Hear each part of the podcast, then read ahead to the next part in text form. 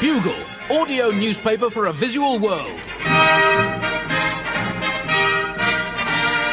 Hello, Buglers, and welcome to issue 30 of The Bugle for the week beginning Monday, the 26th of May 2008. That's right, The Bugle is 30, so it's thinking about settling down, whilst also panicking increasingly about the prospect of death as it suddenly realises there are podcasts much younger than it that it doesn't really understand. Also, the 26th of May 2008 is 100 years to the day, possibly even to the minute, depending on when you're listening to this, since the first major commercial oil find in the Middle East. And the rest, as they say, is history. Exploitative, violent, embarrassing, stroppy, naughty history. Uh, the find was actually made in southwest Iran, but the rights of the oil were soon acquired by, can you guess? Britain. It was us. And just think, if as fair a minded nation as Britain hadn't taken control of the situation on day one, just imagine how much more of a mess the Middle East would be in now. You're all welcome. Happy birthday, Middle East Oil. 100 today. So, for this historic 100 Years of Oil special, in which we will be commemorating oil by trying not to think about it or mention it, as seemed only appropriate, uh, I, Andy Zaltzman, am in London, and in New York City, it's Mr. John Oliver. Hello, buglers. Hello, Andy. Uh, Andy, last night I was uh, coming home late at night and uh, I turned the corner on my block and there was snow everywhere. And it turned out that Catherine Zeta Jones is filming a romantic comedy. There were Christmas decorations and snow everywhere on my block. It had turned into a winter wonderland. I got up this morning to come here, it was all gone. It was back to bags of rotting rubbish and the stench of urine. The Zeta Jones spell had worn off. Catherine Zeta Jones is not the littlest hobo, Andy. She can't stay for long. She keeps moving on. What Zeta Jones wants, Zeta Jones gets in the way of weather. That's why it rained in Wales throughout the 1980s. She just loved wearing a Mac. As always, some sections of the Bugle go straight in the bin. This week, a health section, including features on how to eat a snake without getting violently sick. The key is to kill the snake before you take your first mouthful. Also, jogging makes you fat, claims lazy thin scientist. Also, the Bugle investigates the great health conundrum. Does wearing a hospital smock make you feel ill, or are you wearing a hospital smock because you were already ill? And also, we'll be explaining why, in law, it's okay for your doctor to tell you that you've got six months to live, but it's not okay for you to tell your doctor that he's got six minutes to live.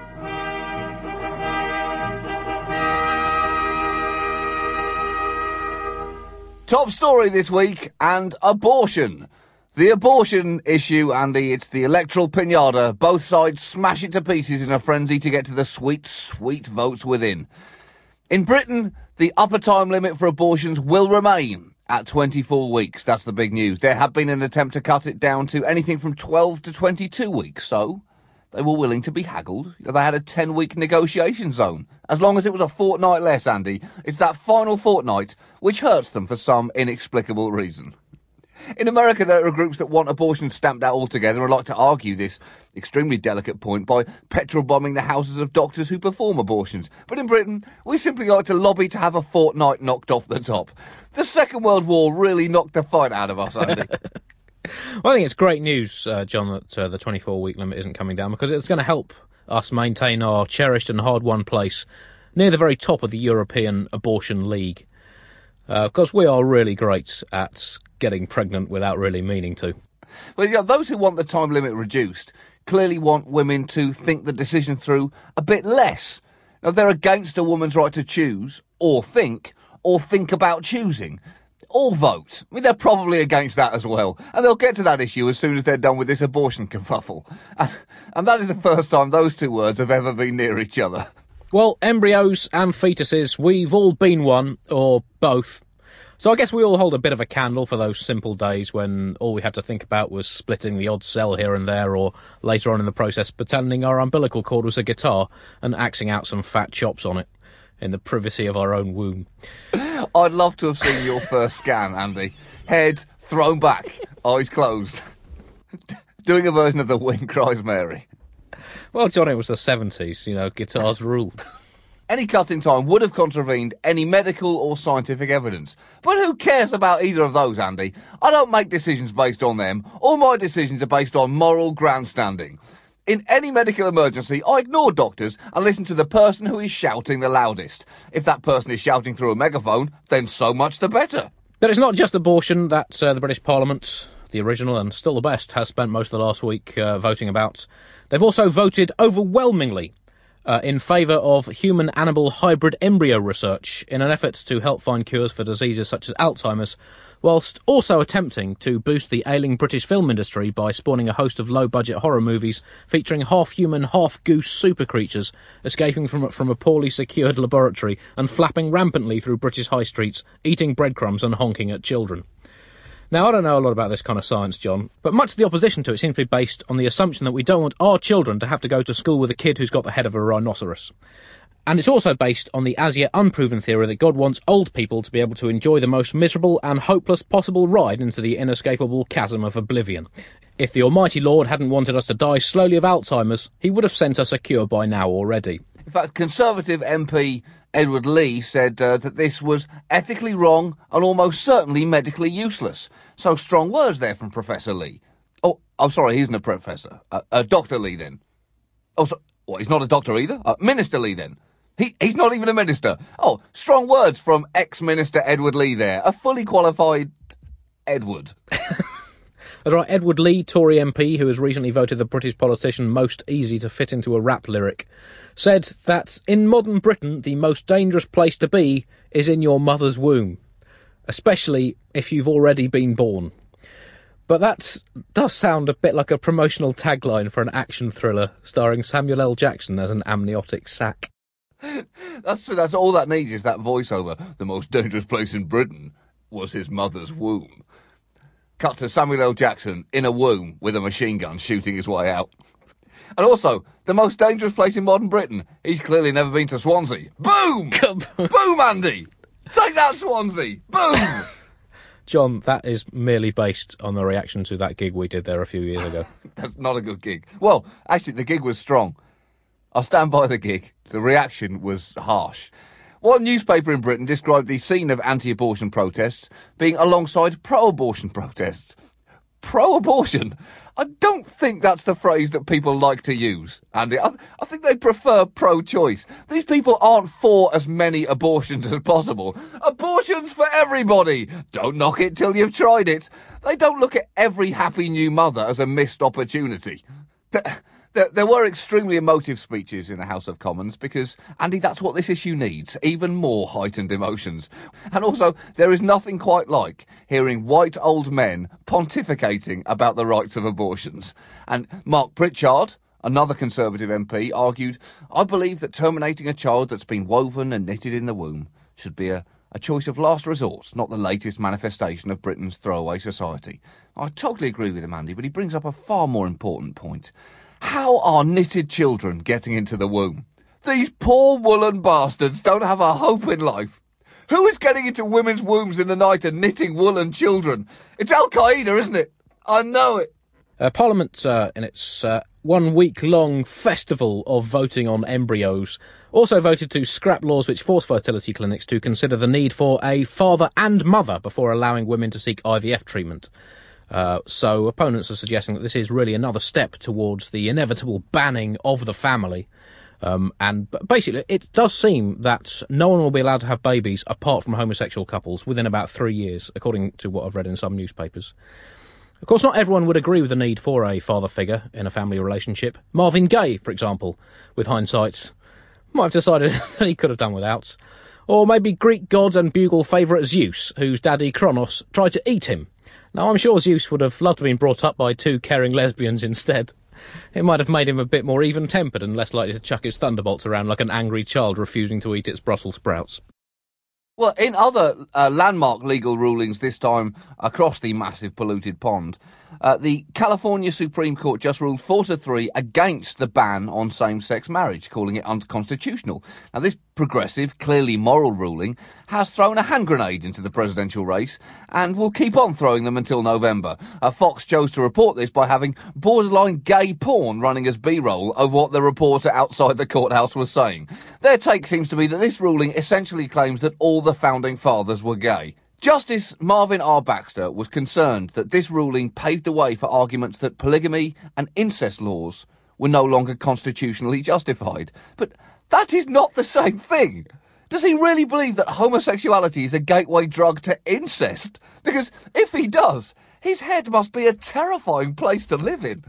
It must be one long horror movie. I'd love to spend two and a half hours in there with some popcorn. Politicians uh, over here have been accused of playing God. In other words, not being believed in by the majority of the population anymore, not having done anything really worthwhile for ages, and employing members of their own family in important roles. Now, I'm not saying Jesus wasn't the best man for the job, John. I'm just saying that it would have been nice if the recruitment and appointment process had been a bit more transparent. Hugo Chavez having a whinge at American news now, and Hugo Chavez is in a right strop over an American aircraft violating his airspace. Uh, apparently, the US uh, naval aeroplane claimed it was on an anti narcotics mission and that it experienced navigational problems and ended up over Venezuelan airspace. Oh yeah, that's. I'm sure that's exactly what happened, Andy. State of the art military planes have navigational problems all the time. They've got GPS, you know. You know what they can be like. In two clouds' time, turn right. But buglers, as you know, both Andy and I are, are huge fans of a bit of wacky dictatoring every now and then. And let's face it, they don't come wackier or much dictatier than Hugo Chavez at the moment. And thankfully, he is finally back in the news, easing himself back in with a bit of light international incidenting. But it's great to see Chavez uh, back on form. Uh, also, he's facing accusations of helping the FARC rebels in Colombia. He's dismissed the thousands of documents apparently detailing the extent of the Venezuelan government's involvement with FARC as fakes and called the Interpol investigation a clown show run by a gringo policeman. Touche, Interpol. Let's call that 15 all. In fact, not only does he just say it's a clown show, he claims he's actually got thousands of documents showing Interpol staff members wearing massive shoes and looking either unnaturally happy or unnaturally sad. The only reason that this won't make relations between Colombia and Venezuela any worse is because they can't get any worse, Andy. You can just add this to the pile of reasons that they hate each other. But what is Chavez's standard operational procedure with the US here? Well, that's right. It's the old threatening to cut off oil to them technique. Works every time. It's like a parent saying, say sorry or you won't get any of that ice cream that you say you can't live without. So, to commemorate Chavez's return to the world's front pages, here is a brief biography of Hugo Crackers from Caracas Chavez.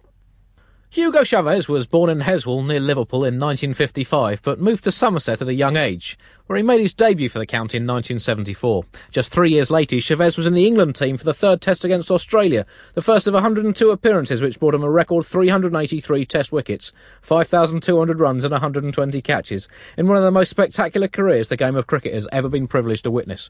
It reached its peak with Chavez's spectacular one-man demolition of Australia with bat and ball in 1981. On retiring from cricket in 1993, Chavez moved to Venezuela and founded the Movimiento Quinto Republica, or the Fifth Republic movement, which rapidly gained popularity, and in 1998, Little Hugo was elected president. Andy, Yeah. are you sure that was a profile of Hugo Chavez and not Ian Botham? Oh, hang on. So, uh, when Chavez isn't busy uh, trash talking America, uh, what he's usually doing is uh, rejecting calls for him to be assassinated. Now, amongst the people who, who have called for Chavez to be assassinated are uh, the TV evangelist and self proclaimed God fan, Pat Robertson. Huge fan of God. Huge fan of God. Big fan of God, Before it was fashionable. but less of a fan of Hugo Chavez, who it turns out is not one of God's children. And he said on the subject of Chavez's assassination, I think that we really ought to go ahead and do it. It's a whole lot cheaper than starting a war, and I don't think any oil shipments will stop. Oh, Pat, that that is starting a war. But I think it's very much in line with the teachings of Jesus, John. I mean, who, who can forget the parable of the politically expedient killing, in which Jesus advocated bumping off an awkward Samaritan chieftain in order to ensure access to his plentiful supply of donkeys? Also, uh, uh, Chavez, back in the 80s and 90s, had an affair with a woman called Herma Marksman. And as if dating a real life Bond girl in itself wasn't enough, she has since described his government as a fascist dictatorship. Now, that, John, is a bad breakup. We've all been there, Andy, but you know, there's always fault on both sides. You know, people say things I'm sure they don't mean. I myself have had breakups which have ended badly, and there's been all kinds of fascist allegations thrown around. And some of those accusations have been true, John. I've seen the massive flags you keep in your flat. They're not flags, they're throws, Andy. Oh, right. They're throws to go over sofas. not flags. Marksman uh, now apparently believes that Chavez disguised himself as Little Red Riding Hood, but turned out to be the wolf. Which does raise questions about her own judgment. Because if you can't see that a girl is in fact a large carnivorous mammal wearing a girl's clothes, then you thoroughly deserve to be eaten. A photo actually came out recently with Chavez standing proudly with his signature beret on and his parrot is on his shoulder. Now, this would be a funny image anyway, Andy, were it not for the fact that the parrot is also wearing a miniature red beret. Chavez and his parrot have matching red berets. That is adorable, Andy. Either that, or the only other option is it was an awkward incident where neither Chavez nor the parrot knew that the other one was going to wear their red beret that day, and neither one would back down and go home and change. They did both look quite cross in the picture. I think it was probably the second one. In other parrot news, an African grey parrot in Tokyo uh, who was lost kept shouting its owner's name and address until it was taken home. Uh, apparently, the African grey has the intellect of a six year old, but none of the manners of a six year old, it seems. If an African grey parrot just started shouting addresses at me, I would wait for a please. Um, unless you're going to have a pet that acts like a child, why not just go the whole hog and have an actual child? The owner had taught uh, Yasuke, the red-tailed African grey, to recite his name and address, presumably because he thought it might come in handy, John, if he and the parrot ever went out for a couple of drinks, ended up thinking, what the hell, let's make a night of it, getting absolutely hammered and waking up at a bus stop at five in the morning with no recollection of ever having been born. That is when your parrot, knowing your own address, comes in handy. A different parrot hit the headlines this week when it emerged that uh, it was chanting Obama slogans, shouting out Obama and yes, we can. The media focused on those little sound bites and not on the wider picture, which, is a nearby parrot in a cage, uh, was also heard chanting criticisms of Obama, saying, let's all calm down a bit. This is just rhetoric at this stage. I, as a parrot, would be the first to be thrilled if he's actually able to execute any of this change. But forgive me for protecting myself with a little cynicism at this stage. Oh, one more thing. Polly wants a cracker. I listened to this link that you sent me of this parrot, and after saying yes we can, yes we can, and Obama, he also appeared to say hello, spunky boy. Obama might have to reject that support now. It's always good to get an endorsement, Andy, especially when they're from colourful birds, but you have to check that bird's past out before you release it to the press. Whether it's said anything wacky, anything racist, or anything like hello, spunky boy. Because the press are just going to maul that parrot now. But parrots throughout history have uh, proved extremely able companions for human beings. The famous heart surgeon Christiaan Barnard used to take his parrot Muriel to all of his operations and had taught Muriel to remind him of key stages of the transplant surgery process. Amongst the phrases Muriel would regularly bark out were, It's red and shaped like a heart, you idiot. Out with the old, in with the new, and sew it back up. For God's sake, sew it back up. Quran news now. Don't worry, everything's going to be fine. Quran news. President Bush was forced to apologise this week over the shooting of a copy of the Quran by an American soldier. Apparently, the holy book was found riddled with bullet holes on a shooting range in Iraq. Well, Andy, I mean, this presumably is part of the hearts and minds strategy. It's the best way to get them to like us. You know, I've lost count of the number of times that I've courted women, Andy, by taking a thing they love dearly and shooting it repeatedly in front of them. It's one of my moves, Andy. I know what the ladies like. I think history would dispute that. I think, uh, I think though, John, mistakes are inevitable in the early stages of a war. It's only six and a half years since we started fighting Muslamistan. And it's understandable if this lad hasn't yet quite twigged that there are certain religious texts which are, shall we say, a little sensitive if you shoot them. The US military have presented a group of elders in Iraq with a brand new copy of the Quran. What? There you go. They've got a new one. They're up on the deal. What's all this fuss about, Andy? But you would have thought that if there are two things the last few years would have taught American snipers who are thinking of doing some target practice. Those two things would be one, do not do target practice on a copy of the Quran, no matter how keen you are on practicing, and no matter how few objects you have to hand to practice on. Even if the Quran were the last object in the world, just practice shooting at the moon. And two, if you are going to practice shooting by shooting a copy of the Quran, do it in the privacy of your own home, not in a Muslim country that you're supposedly trying to help. There are a couple of possible excuses that uh, this soldier could have come up with, uh, including what the Koran. Oh, Mike told me it was a copy of Kerrang, the British based rock music magazine, which I find offensive. At a time when we're fighting to bring peace and democracy to the Middle East, this publication is peddling its message of loud heavy metal when what the world really needs is the quiet soothing strains of Gregorian chanting to calm it down. Another possible excuse was that he was merely giving the American military a chance to gain public approval by apologising for something. Uh, alternatively, he could say that there was a wasp on the Koran and he didn't want it to be stung. Otherwise, it was naughty. Breaking down the barriers of political misogyny news now, and the Carlton Club, the elite private members club for Conservatives, is to allow women to become full members just 176 short, short years after it was founded. The only previous woman member they've had, John, was uh, Margaret Thatcher, the famous Prime Minister, who was granted honorary membership in 1975 on the grounds that, like Queen Elizabeth I, although she may have had the body of a weak, feeble woman, she had the heart and stomach of a velociraptor. Presumably after promising she would complete the hazing initiation ritual of sinking Argentinian warships. That's right, yeah. You have to do that to prove you've got real balls. Conservatives uh, acknowledged the existence of women in uh, 1882 and admitted that the concept of free will was, quote, theoretically possible in 1991. A Conservative Party spokesman Theresa May said, I'm just sorry it took them this long to join the 21st century. Oh, they haven't done that, Theresa. You are sorely mistaken. They've barely entered the 20th century. Most of them are still garumphing around in handlebar moustaches, challenging each other to races around the globe. The Carlton Club boasts that it is, quote, the most elite and most important of all Conservative clubs. With that charming, self effacing manner that has made the Tories so popular over recent years. I think the Carlton Club are yet to acknowledge that the British Empire is over. I think they still think we're governing sections of India. There is uh, still a lot of misogyny in British politics, which I think is probably based on the fact that since women got the vote in 1918, we've lost an empire and only won one World Cup in return.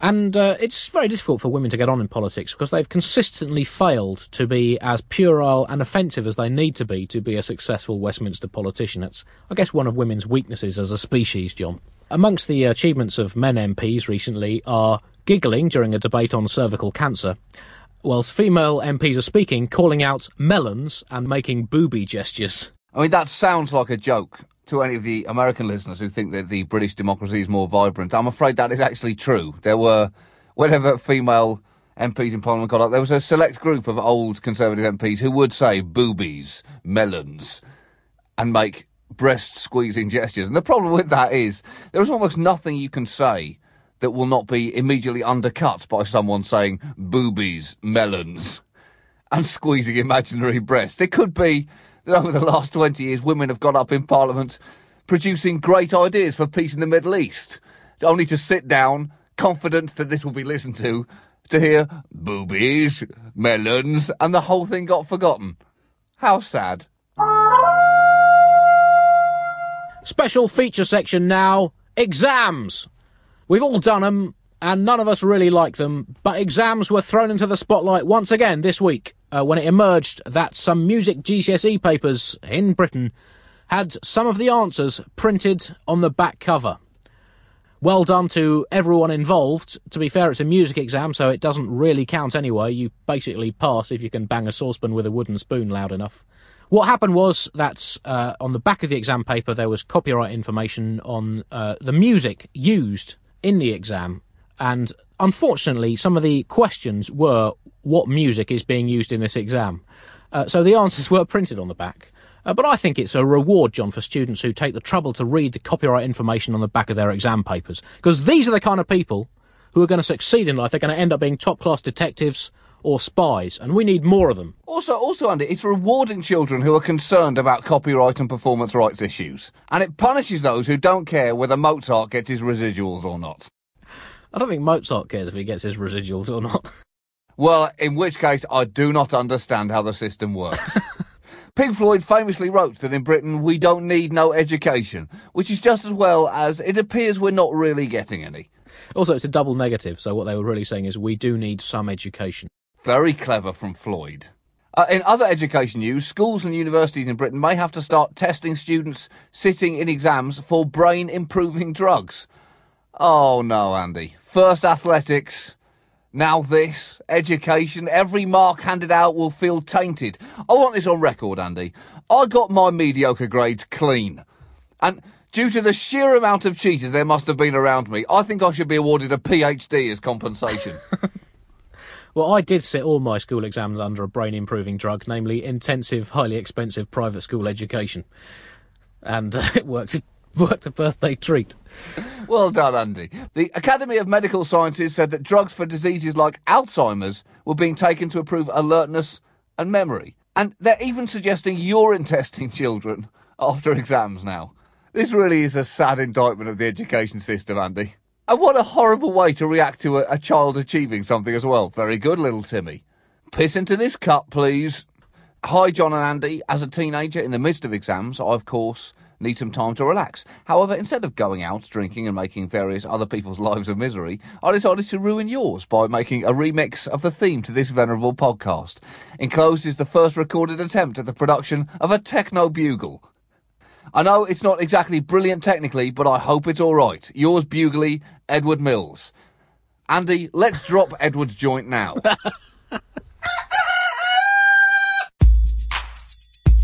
The Bugle. The Bugle. The Bugle. The Bugle. Audio newspaper for a visual world. The Bugle. Visual world. The Bugle. Visual world. The Bugle. Visual world. Pew pew pew pew pew pew pew pew. The Bugle. Pew pew pew pew pew pew pew pew. The Bugle. Pew pew pew pew. The Bugle.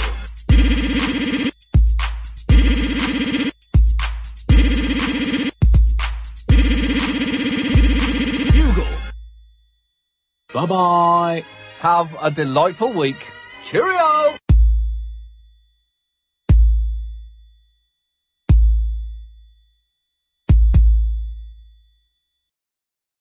Well, Edwards, that was a truly heroic effort. Outstanding work, Edward. I would leave school immediately if I was you, and I wouldn't bother going to college. There's nothing they can teach you there that you don't already know.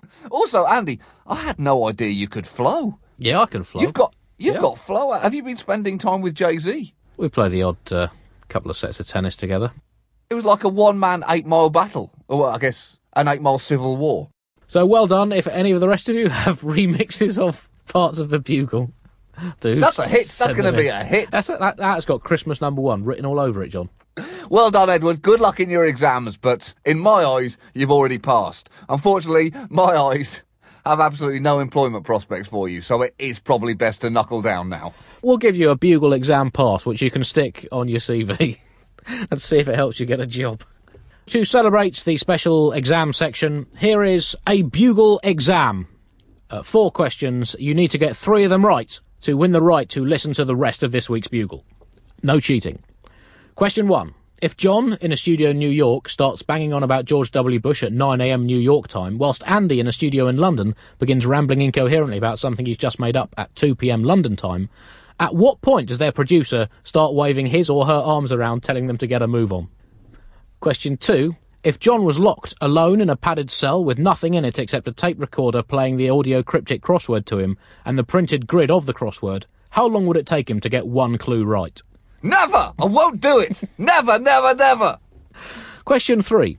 What happens if you play episode 23 of The Bugle backwards? A. It sounds like a single by rock band Judas Priest. B. It sounds like the entire book of Deuteronomy read really fast in a voice that sounds like Susan Sarandon with a hangover. C. You set off a sprinkler system in Rupert Murdoch's office. Or D, it plays the script from the next James Bond movie in Morse code, revealing that Bond will find love in the arms of a dancer called Sebastian, get married in a civil ceremony in California, and settle down running a rest home for retired snooker players outside San Francisco. And question four Which of the following sports stars would have been most likely to listen to the Bugle to get him or herself to sleep the night before a big match had the Bugle existed during their careers? A. Quarterback extraordinaire Dan Marino. His bedtime technique was to count imaginary linebackers jumping over a fence. B. Tennis legendette Steffi Graf, who used to get so nervous before Grand Slam finals that she would hide in a cupboard. C. Australian cricket maestro Don Bradman, who could only sleep if he'd personally squashed at least five mosquitoes on his bedroom wall. Or D. Golfer Ben Hogan, who used to sleep in a sandpit in an effort subconsciously to improve his bunker play. So write your answers down on the nearest available toilet wall, and if you've got them right, three out of four, you will win the rest of the show. Your emails now, and congratulations everyone who sent us emails. We've received some of the most disturbing emails probably ever written this week, including this one from David in Cambridge, who writes Brace yourselves. Dear John and Andy, a few days ago, my girlfriend and I were lying in bed listening to the bugle I don't like where this is heading. when you mentioned the idea of using the world's greatest audio newspaper as a backdrop for passionate lovemaking. No, that's not. That's not. That was not a suggestion. That was an offhand remark saying that I didn't think it was likely to have happened, and I feel like I may have opened Pandora's box here. You may very well have opened Pandora's box. We gave each other a coy look, he continues, before beginning to violently consummate our love. To spice things up a bit, we decided to do a John and Andy role play. No! Oh no! Oh, please stop talking. It was obvious that I should be Andy since I resemble Krusty the Clown with a receding hairline and I have a squidgy face that looks like it's made of plasticine.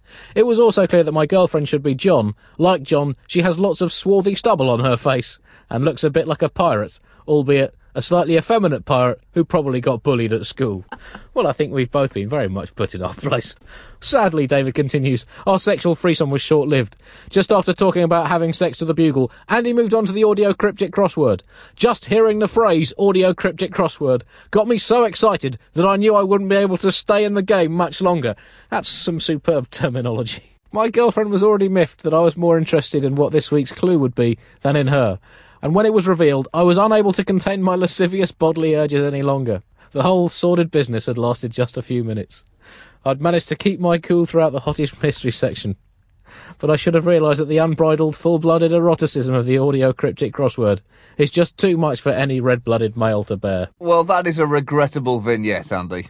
I can't believe what a monster we've uncorked. Well, let's uh, let's move on to a far more pleasant email, Andy. Uh, this says, "Hello, Oliver and Zaltzman." Uh, this is from Jacob Alford, who says, "Thanks to my dad, uh, I've discovered a whole wonderful and magic world with the bugle. I live in Spain, but we're English, and my dad just moved to live in Cadiz alone until September. I would love for you to say hi to him on the bugle. His name is John Alford. Uh, just to remind you, I listen to you thanks to him, only him."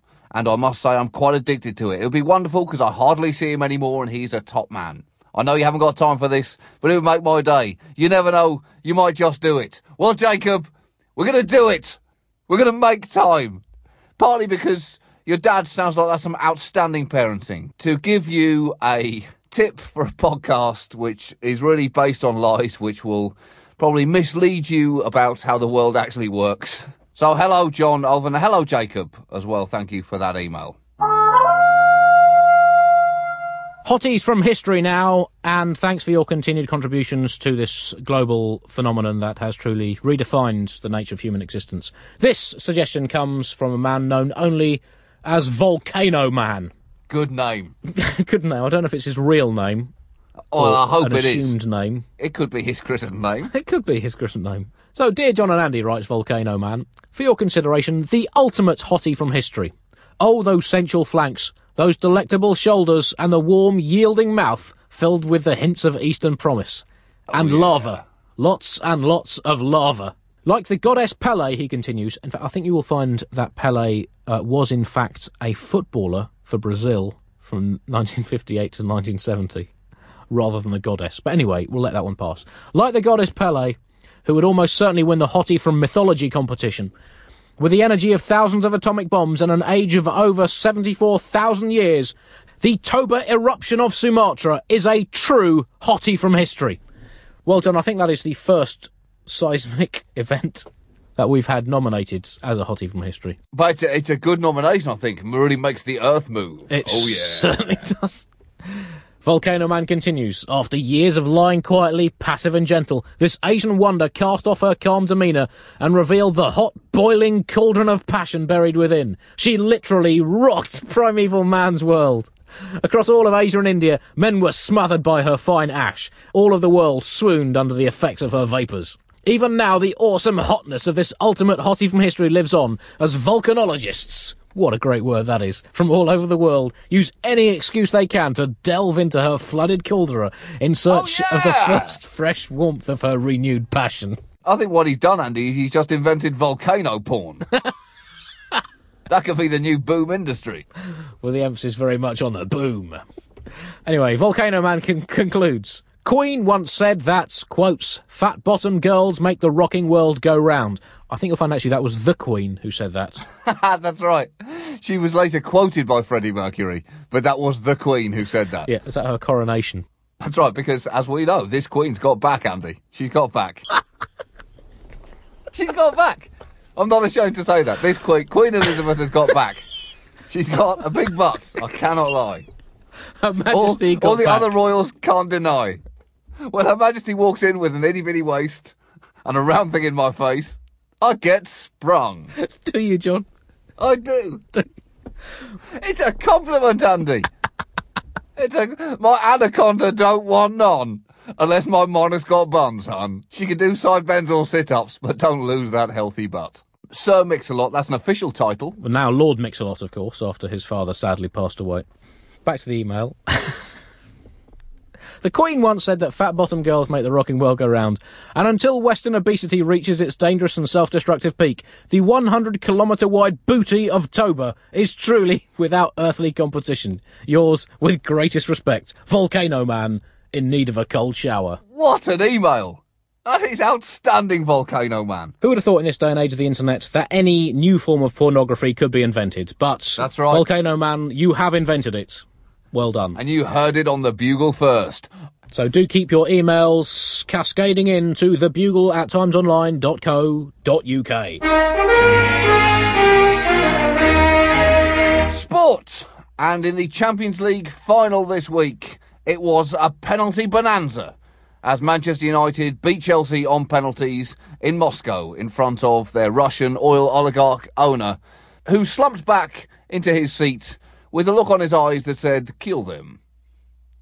Kill all of them. The real winner was, in fact, Fate. Fate won this match uh, because for Manchester United it was 50 years since the Munich disaster, 40 years since their first European Cup win. Surely it was fate that they would win this year. However, John, fate also lost, as it turned out that Chelsea, who were seemingly also powered by fate to win for their Russian plutocrat owner in Moscow, actually lost. So fate really both won and lost that final, and that makes it very confusing trying to predict what is going to happen in future seemingly fate fueled matches. Uh, it's a great triumph for uh, Sir Alex Ferguson, John, who was knighted a few years ago for his services to shouting at referees. It was an absolute masterclass of management as he outwitted his opposite number, Avram Grant, by putting his team's crossbar and post in exactly the right place. A genius. I don't think any other manager could have pulled that off. And also, when he was knighted, how did he keep his eyes where they should have been when the Queen turned round to pick up her sword? Oh, Your Majesty, did it just get dark in here? Hey. And she presumably replied, I see you've brought your own sword. it's the ultimate form of patriotism. We don't have the respect of a flag that Americans have. We, we don't get to go misty eyed when we see the stars and stripes flutter majestically in the moonlight. Instead, the Queen's elegant posterior is what will make this nation proud. That's what, should- if we win a gold medal in the Olympics, Andy, we should hoist the Queen up on a rope. Arse out to the world. Well, John, it's uh, it's got to that stage of the show where, in times gone by, in uh, happier times, we would have uh, would have had the audio cryptic crosswords here, but uh, sadly, it's uh, passed away, as we know, last week. Gone to the great big audio puzzle book in the sky. Gone to a better place. But the good news is that someone has finished it. I find this so hard to believe. Uh, Elliot from the UK has emailed us in Dear Oily and Schmaltz, he writes. Please find attached a completed visual edition of the audio cryptic crossword. We have the picture here. He's definitely done it, and he's got it right. And congratulations also for bothering to print out the visual edition of the uh, Bugle. I'm glad I didn't spend those two weeks in my life for no reason at all. Um, uh, Elliot continues I can't say it was the best part of the Bugle, but it certainly was a part. Looking forward to more parts, hopefully with less parts. Yours partly, Elliot. Well done, Elliot. Damning it with faint praise. I was more taken by this email, which damns it with actual damnation. And this is from Oliver Keys. Uh, Dear John, please tell Andy that the audio cryptic crossword is the most god awful waste of time in existence. It's like buying life insurance for Dick Cheney's hunting partners. I'm glad it's over. And that man owes me three minutes of my life back I wasted listening to it. Yeah, he might be glad it's over, but, you know, people were glad when the war was over, but that doesn't mean it wasn't the greatest part of British history. Well, that is an interesting way of bending that argument. And you can't have the three minutes of your life back.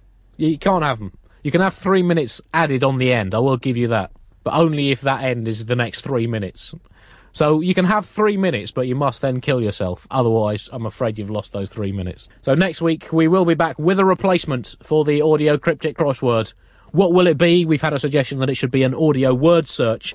In fact, every edition of the Bugle has been an audio word search, and the word you were looking for was egg.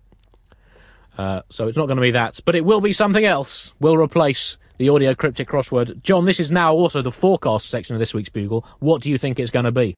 I think it is going to be an audio spot the difference. Well, John, I think it's going to be an audio version of Spot the Difference. But now we've actually just actually now done that with that bit. There was one Ooh. difference in our two suggestions, so it will actually have to be something else.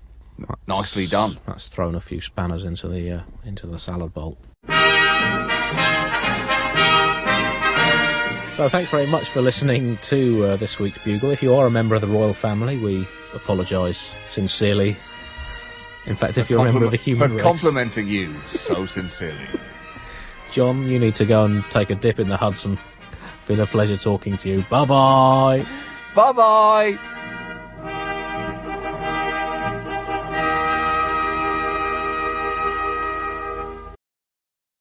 Hi, it's producer Chris from The Bugle here. Did you know that I have a new series of my podcast, Richie Firth Travel Hacker, out now? It's the show where Richie Firth and I talk about how to make travel better in our very special way. In this series, we discuss Lime bikes, Teslas, the London Overground, and a whole bunch of other random stuff that possibly involves wheels or tracks or engines of some variety. God, what a hot sell this is. I mean, you you you must be so excited. Listen now.